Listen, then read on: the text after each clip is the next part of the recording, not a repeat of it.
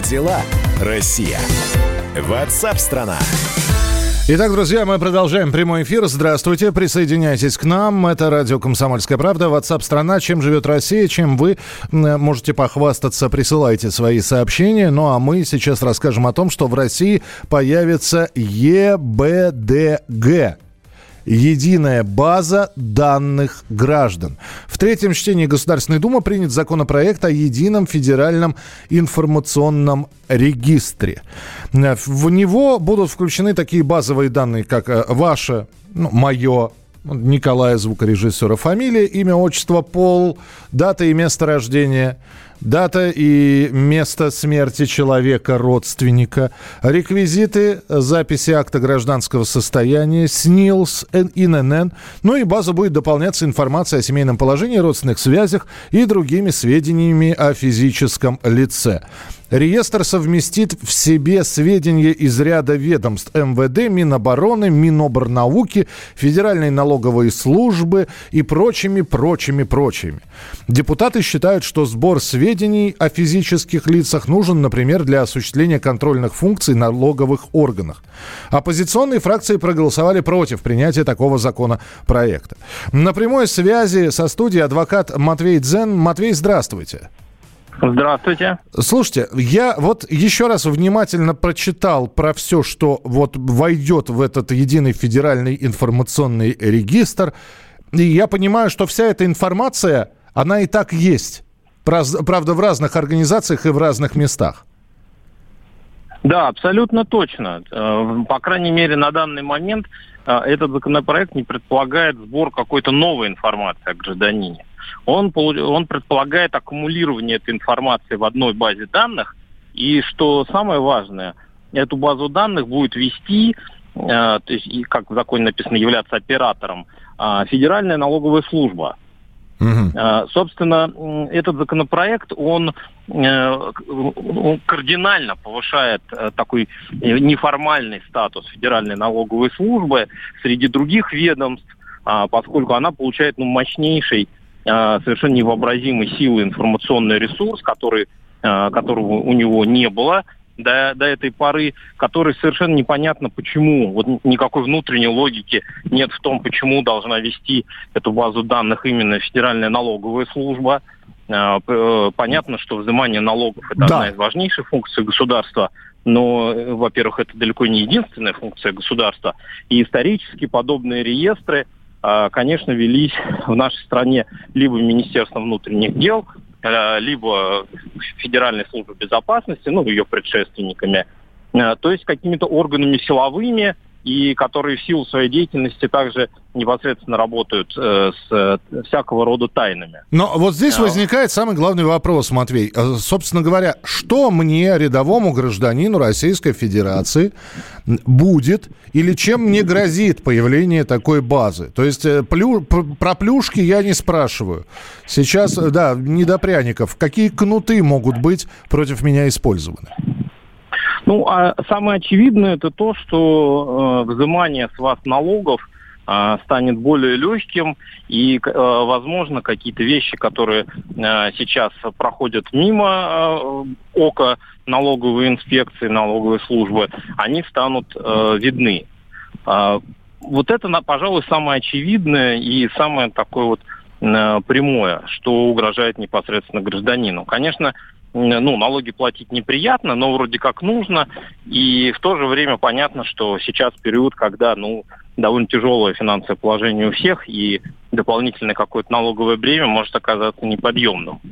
Так все-таки э, я не совсем понимаю вашу позицию. Нам не нужно это или все-таки, по вашему мнению, надо это все? Я считаю, что э, в текущей... Э, что...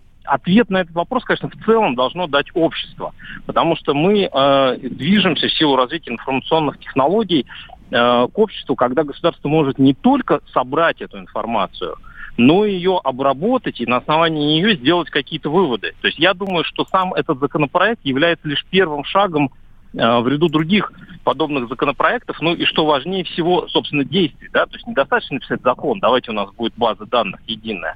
Гораздо важнее ее практически реализовать. И в будущем на основе этой базы данных можно сделать, например, аналог системы китайской китайского социального мониторинга. Uh-huh. И выяснится, что некоторые граждане, они вот имеют высокий социальный рейтинг, им можно больше, чем гражданам, у которых низкий социальный рейтинг. И, конечно, в целом это даст государству возможность заглядывать и следить за гражданами как бы не впрямую, а вот благодаря большому количеству собираемых о них сведений, которые не просто собираются, они еще аккумулируются и обрабатываются. То есть здесь очень важный, это очень важный момент. То есть несмотря на то, что вы вроде бы даже сейчас никаких дополнительных сведений не предоставляете по этому реестру, но важно, что появится база данных, и с ней можно уже будет работать. С ней можно будет работать, можно будет проводить э, всякого рода операции, которые э, могут послужить основанием для каких-то конкретных уже управленческих решений. Понятно, да. Матвей, спасибо большое. Адвокат Матвей Дзен был у нас в прямом эфире. Итак, разрозненные данные сводятся все воедино. Ну вот... Было где-то в разных местах, теперь это все будет в одном месте, саккумулировано. Почему, кстати говоря, представители ка пэ эр эф, эл дэ пэ эр и Справедливой России проголосовали против принятия законопроекта? Они сказали, во-первых, куда спешить.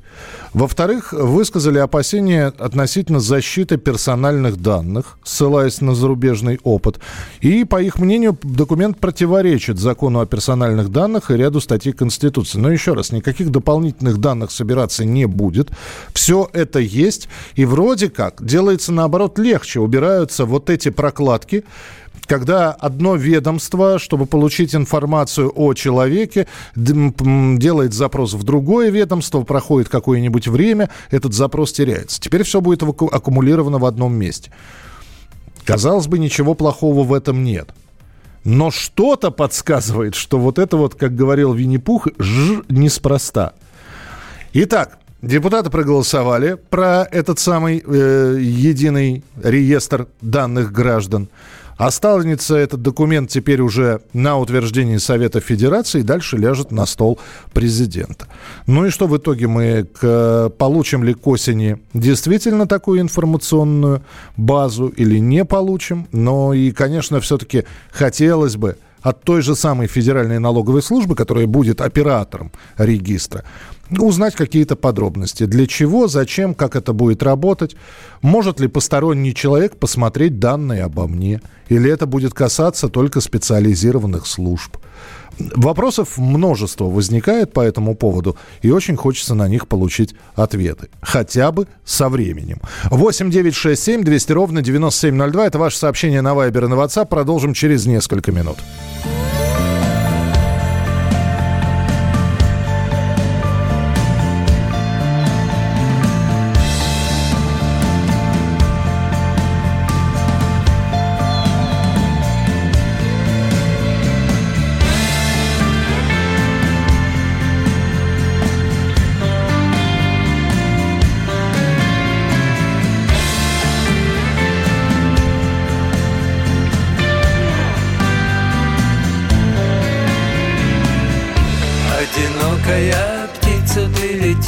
Высоко в антрацитовом небе безлунных ночей, повергая в смятенье бродяг и собак красотой и размахом крылатых плетей.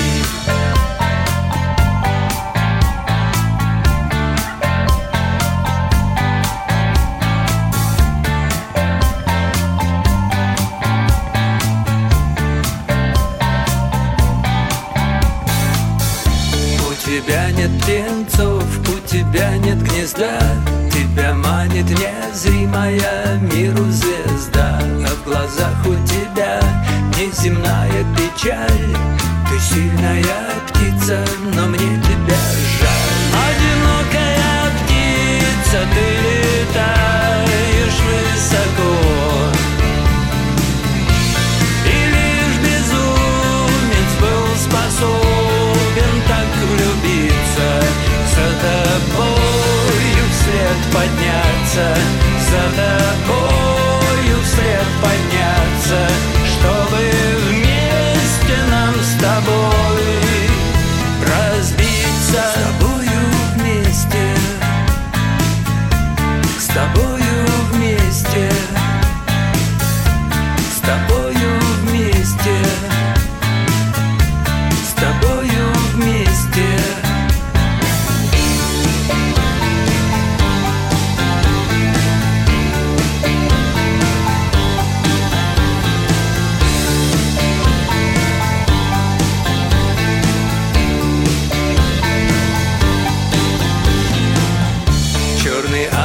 печали. Давай отдохнем, посидим на ветвях, помолчим в тишине, что на небе такого, что стоит того, чтобы рухнуть на камни. Тебе или мне, с тобою вместе,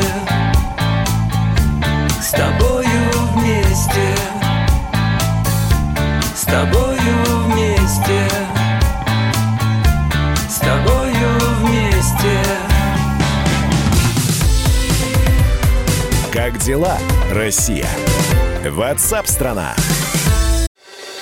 Проект «Не фантастика» на радио «Комсомольская правда».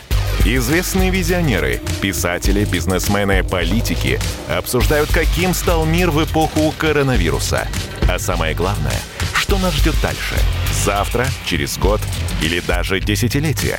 Участвуют фантаст Сергей Лукьяненко и предприниматель, блогер, герой списка Forbes Игорь Рыбаков. Ведущий Владимир Торин. Не фантастика. Программа о будущем, в котором теперь возможно все. Слушайте по понедельникам и пятницам в шестнадцать ноль ноль по московскому времени.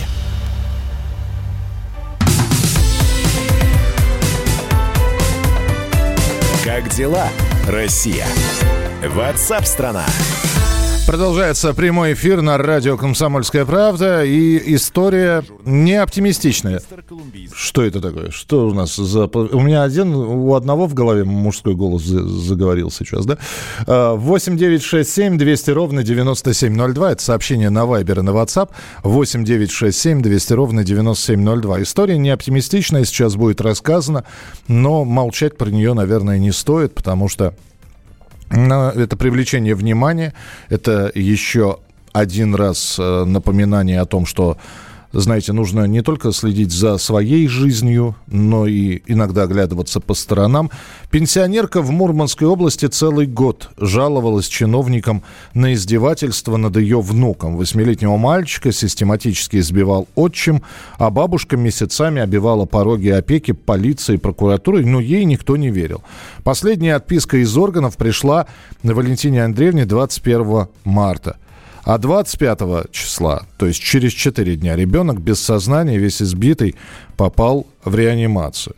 Ну и в этой истории разбиралась специальный корреспондент «Комсомольской правды» Дина Карпицкая. Дорогая редакция. Дина, привет. Привет, Никита. Да, да, но... Да, у тебя твое... Появление в эфире, это значит, э, ждите, ч, в общем, история, которая до мурашек пробирает. Здесь вот мы сейчас сталкиваемся, я сейчас очень коротко рассказал, мы здесь сталкиваемся с халатностью органов опеки и с, э, с человеческим равнодушием чиновников, э, тех людей, которые, собственно, должны реагировать были на заявление. Или все не так просто? Да нет, тут как раз все э, просто, оттого еще более ужасно. Вот есть такая избитая фраза «приходи, когда убьют». Ее часто слышат жертвы домашнего насилия, а это бывают не только дети, это и жены, да, там, и старики, когда они ходят в органы э, полиции, еще куда-то жаловаться, им обычно говорят: что вы, ну идите, вы же все равно потом помиритесь, ну вот убьют, тогда и приходите. Угу. Ну, то есть это уже такая, такой страшный афоризм, который эта история еще раз... Э, его укрепляет, да, вот эта бабушка Валентина Андреевна, она с самого начала, как ее внучка вышла замуж за вот этого Константина Бревнова, внучка ее была матерью-одиночкой, у нее на руках был мальчик Макарий, семилетний, бабушка сразу забила тревогу, потому что она почувствовала, что в семье что-то не так. Но сколько она не ходила, сколько она не писала, сколько она не просила, э, ничего не происходило. То есть были какие-то проверки органов опеки в семье, они пересчитали бананы в холодильнике, как они любят это делать, игрушки, и ушли, как бы, что все хорошо. На все синяки и побои, в которых периодически мальчика видели, да, а родители объясняли, там, что с велосипеда упал, что он с тарзанки упал. Слушай, ну ведь, казалось бы, сколько было таких историй, когда делалась экспертиза, устанавливались причины и следствия этих побоев, плюс брались какие-то... М- велись разговоры с мальчиком, брались какие-то факты неопровержимые, а здесь... здесь Миш, побо... это такие... Вот ты рассказываешь идеальный вариант развития событий, как должны были бы себя вести вот эти многочисленные органы защиты детей. Но по факту они просто выслушали родителей, экспертизы медицинские толком там не проводились, если проводились, то бумажки терялись. Ну, там бытует, как обычно, мнение, что там какой-то вась-вась, там у этого изверга какие-то наколные связи, которые его прикрывали, я не знаю, правда это или нет, но факт остается фактом, что в восемь месяцев бабушка била во все колокола, и я абсолютно ничего не слушал, называли старой маразматичкой, что она всех достала, что она придумывает, это у нее ревность за внучку, это вообще, да. Ну и кончилось дело печально, и мальчик попал в больницу, причем э, его побои страшные, просто страшные. У него разорван кишечник, у него свернулось легкое, у него несколько трещин в ребрах, на ноге, на руке, выбиты зубы. То есть это не просто был шлепнул там его отчим, а он его просто очень сильно избил. Мальчик лежал семь дней в коме, на искусственной вентиляции легких, его еле-еле откачали, э, и вот, вот до чего дело дошло. Понимаете? И лишь после Я... этого, да? И только после этого завели уголовные дела, отчима этого уже закрыли в СИЗО, маму лишать сейчас родительских прав, скорее всего, хотя это тоже спорный момент, несмотря на то, что маму мальчика сейчас общественность обвиняет там, что она допустила, что она не вмешивалась, что она не останавливала, не ушла, и так далее.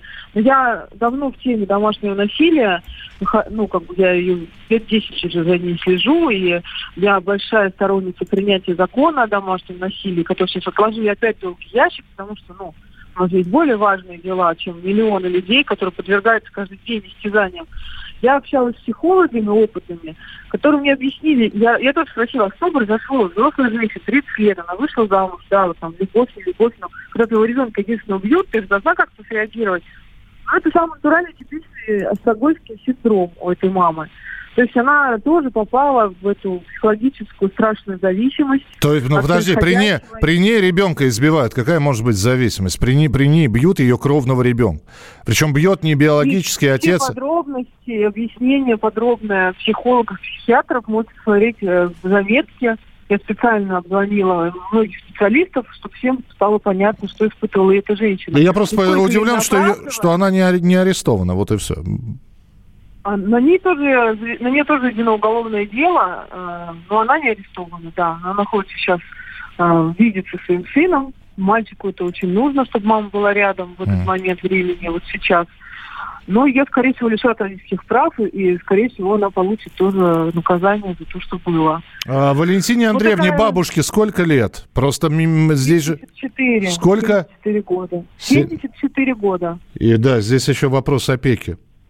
Дадут ли? Бабушке сейчас отдали, но есть еще тетя э, родная мальчика, то есть там большая семья, в принципе, тут не, ну, мальчик не должен оказаться в детском доме, скорее всего, его родственникам отдадут, но все равно, конечно, у него травмы на всю жизнь, не только натуральные, да, вот эти побои, они же останутся, он инвалидный сейчас получит, но, скорее всего, конечно, нужно психологами заниматься, как-то находить себя. В общем, ну, да. История абсолютно... Ну, да, Дин, как... Да, да, Дин, в общем, спасибо тебе большое. Я тогда всех отправлю сейчас на сайт «Комсомольской правды», где можно прочитать подробности, хотя какие здесь подробности. Вот, просто это уже не жизнь насекомых, это жизнь сволочей каких-то у нас в эфире. И ведь самое главное, ведь кто-то будет оправдывать действия этих родителей. Знаете, когда вот Дина рассказывает... Читал, здесь на Авито кто-то выставил ребенка в разделе «Питомцы». Не знаете еще эту историю? Ну, какая-то семья додумалась, я, я не помню, мама или папа, в разделе «Питомцы» на сайте бесплатных объявлений выставили фотографию сына, значит.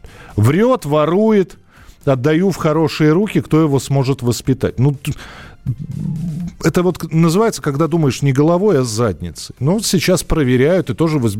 Реш... Может быть, это шутка была. Может быть, мама или папа таким объявлением ребенка хотели напугать. Но голову-то, мозг надо иногда включать. Ваше сообщение восемь девять шесть семь двести ровно девяносто семь ноль два. восемь девять шесть семь двести ровно девяносто семь ноль два.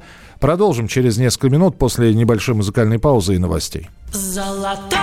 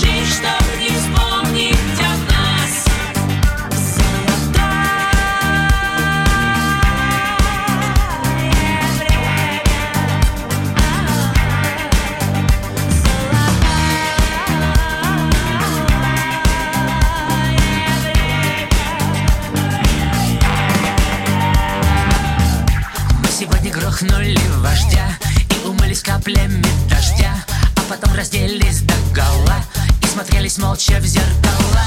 Но теперь совсем не нужен бог, райский сад уже давно засох. Будут только танцы у огня и купание дикого коня. Выйдя из тьмы, свято верили мы, все решается здесь и сейчас. Но пройдут времена, и еще племена будут жить, чтоб не вспомнить о нас. Золотое время,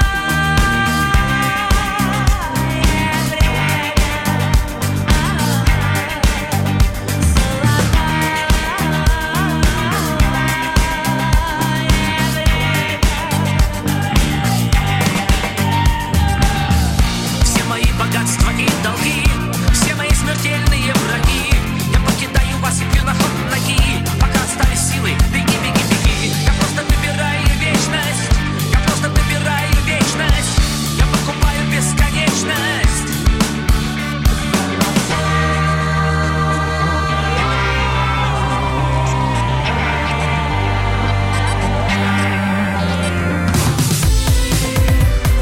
Как дела, Россия?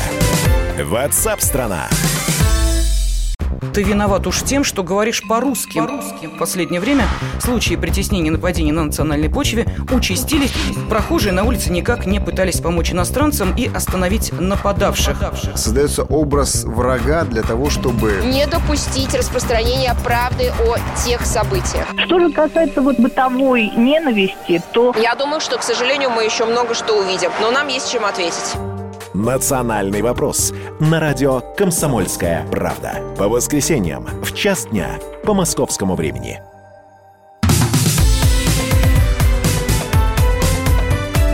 Как дела, Россия? Ватсап-страна! Итак, друзья, мы продолжаем прямой эфир. Самое время для нашей рубрики «Таланты самоизолянты» на, на радио «Комсомольская правда». Не сдались, руки не опустили, продолжают работать, даже в условиях самоизоляции развивают в себе таланты, а мы их продолжаем искать. Мы призываем слушателей и читателей проявить креатив, продемонстрировать его на наших ресурсах, в эфире радио, в социальных сетях, на страницах радио «Комсомольская правда», на других площадках издательского дома. Мы собираем таланты тысяч людей со всей страны, и некоторые из них попадают в эфир. Во время изоляции группа «Пластилин» презентовала новый альбом, записанный в конце две тысячи девятнадцатого года, но поразительно подходящий под настроение изоляции. Он как раз наполнен песнями об одиночестве, расставании. Но вот сейчас услышим фрагмент трека от группы «Пластилин», трек «Позитивно».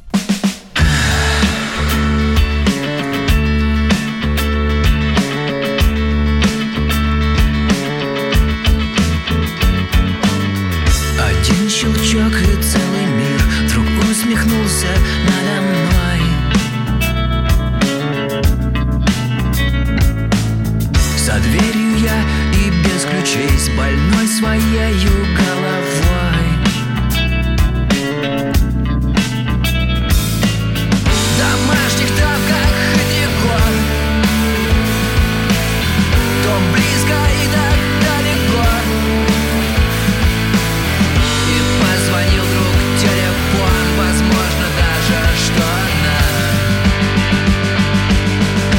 Надо мыслить позитивно,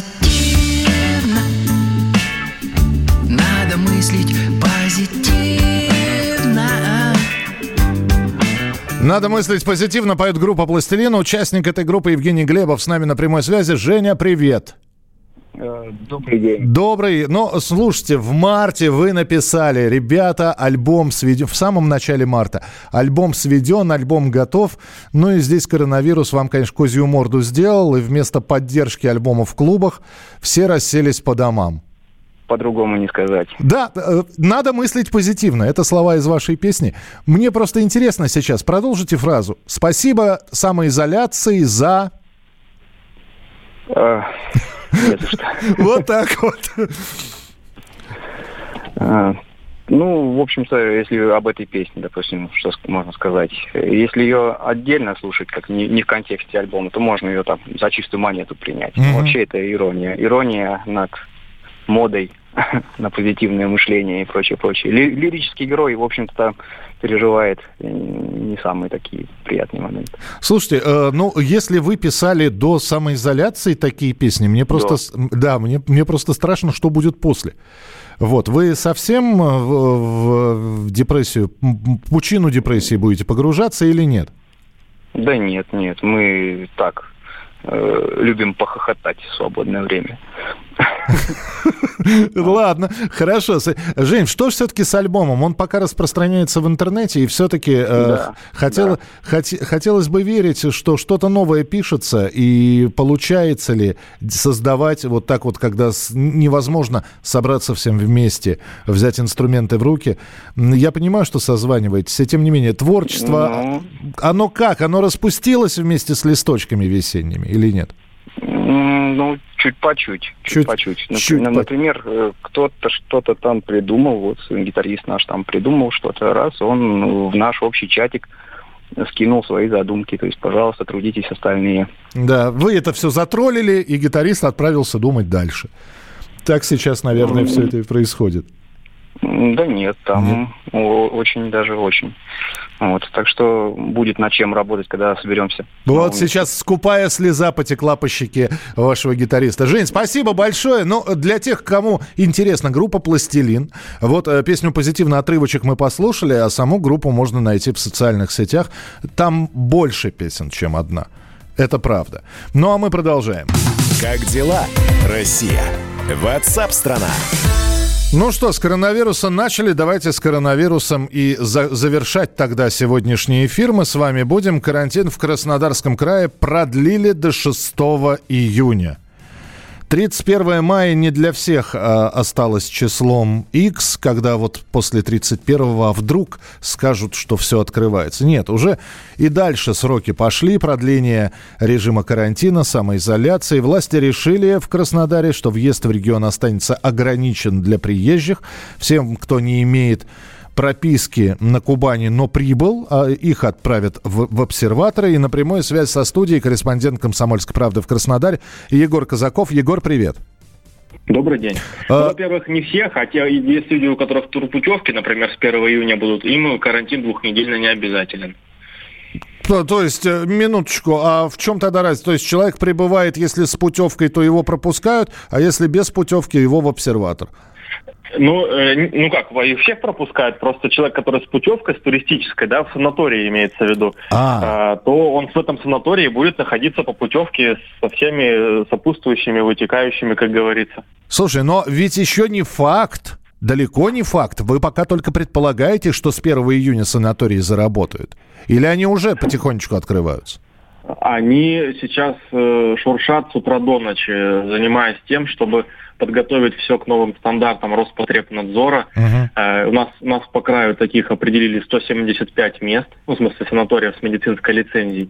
И э, в Анапе, например, ходят и с рулеткой меряют, на каком расстоянии должен лежак от другого лежака стоять. Опрыскивают автобусы э, и так далее. То есть там работа кипит. Потому что все-таки те деньги, которые хотя бы какие-то можно заработать э, на туристическом сезоне, все-таки э, не будут упускать, будут стараться их заработать. Хорошо, тогда все-таки объясни мне, почему же э, продлили э, режим карантина. Количество выявленных с коронавирусом стало больше, летальных случаев стало больше. Что у вас случилось-то? А, вообще у нас слово «карантин», наверное, я скажу так, что отличается от э, классического определения слова этого «карантин», да, и понимания обычных людей. У нас карантин – это некий слоеный пирог из решений, э, принятых э, властями нашего региона. И э, вот расскажу, например, сегодняшний, с двадцать третьего числа, сегодня сказали, что с двадцать третьего мая э, внутри городов можно спокойно перемещаться. То есть раньше были пропуски, которые необходимо было получать, они были либо желтого, либо зеленого цвета. Uh-huh. С двадцать третьего числа можно без пропусков, и включается в полный режим, полный режим работы общественного транспорта. Правда, по графику выходного дня, но тем не менее. Вот это, по-вашему, можно назвать карантином? Когда можно внутри города спокойно перемещаться, ну, пускай в масках в общественных местах. ну, типа магазинов и так далее. Это такой кубанский, по- по- по- кубанский карантин. С натяжкой получается. Ты да? знаешь, есть кетчуп, а есть кубанский соус. Вот есть карантин общий, а есть карантин кубанский. Вот. А есть еще лечо, а есть еще и аджика, да? Вот. И все разное ведь, понимаешь? Ну хорошо, да. Егор, давай тогда последим, как у вас будет развиваться ситуация. Наверняка на следующей неделе, вот перед самым открытием санаториев, лечебных учреждений и курортов Краснодарского края, мы поговорим об этом. И я надеюсь, что больше никаких ужесточений не будет. Вот. Так что до встречи на следующей неделе. Егор Казаков, корреспондент «Комсомольской правды» Краснодар, был с нами на прямой связи. Ну а впереди вас ждет не менее интересные программы и передачи. В нашем эфире не переключайтесь, а программу «WhatsApp страна» завтра с одиннадцати часов утра по московскому времени снова с вами. Не болейте, не скучайте. Пока.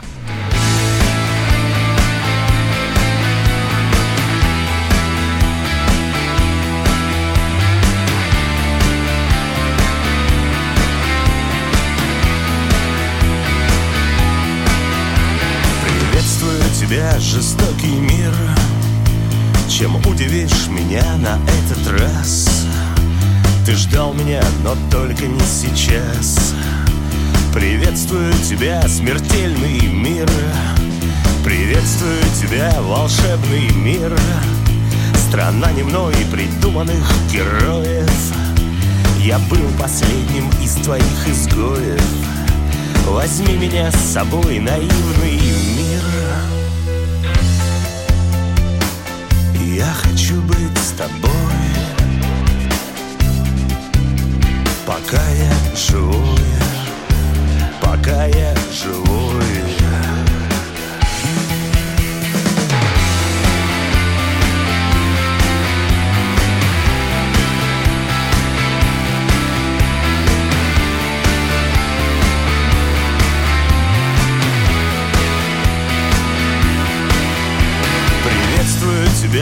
Опасный мир, где мир спасать уже никто не может, где даже время сбрасывает кожу. Приветствую тебя, непрочный мир. Приветствую тебя, безумный мир. Ты сделан из железа и свинца, и я пойду с тобою до конца. Возьми меня с собой, прекрасный мир. Я хочу быть с тобой, пока я живой, пока я живой. Я хочу быть, я хочу быть с тобой, пока я живой, пока я живой.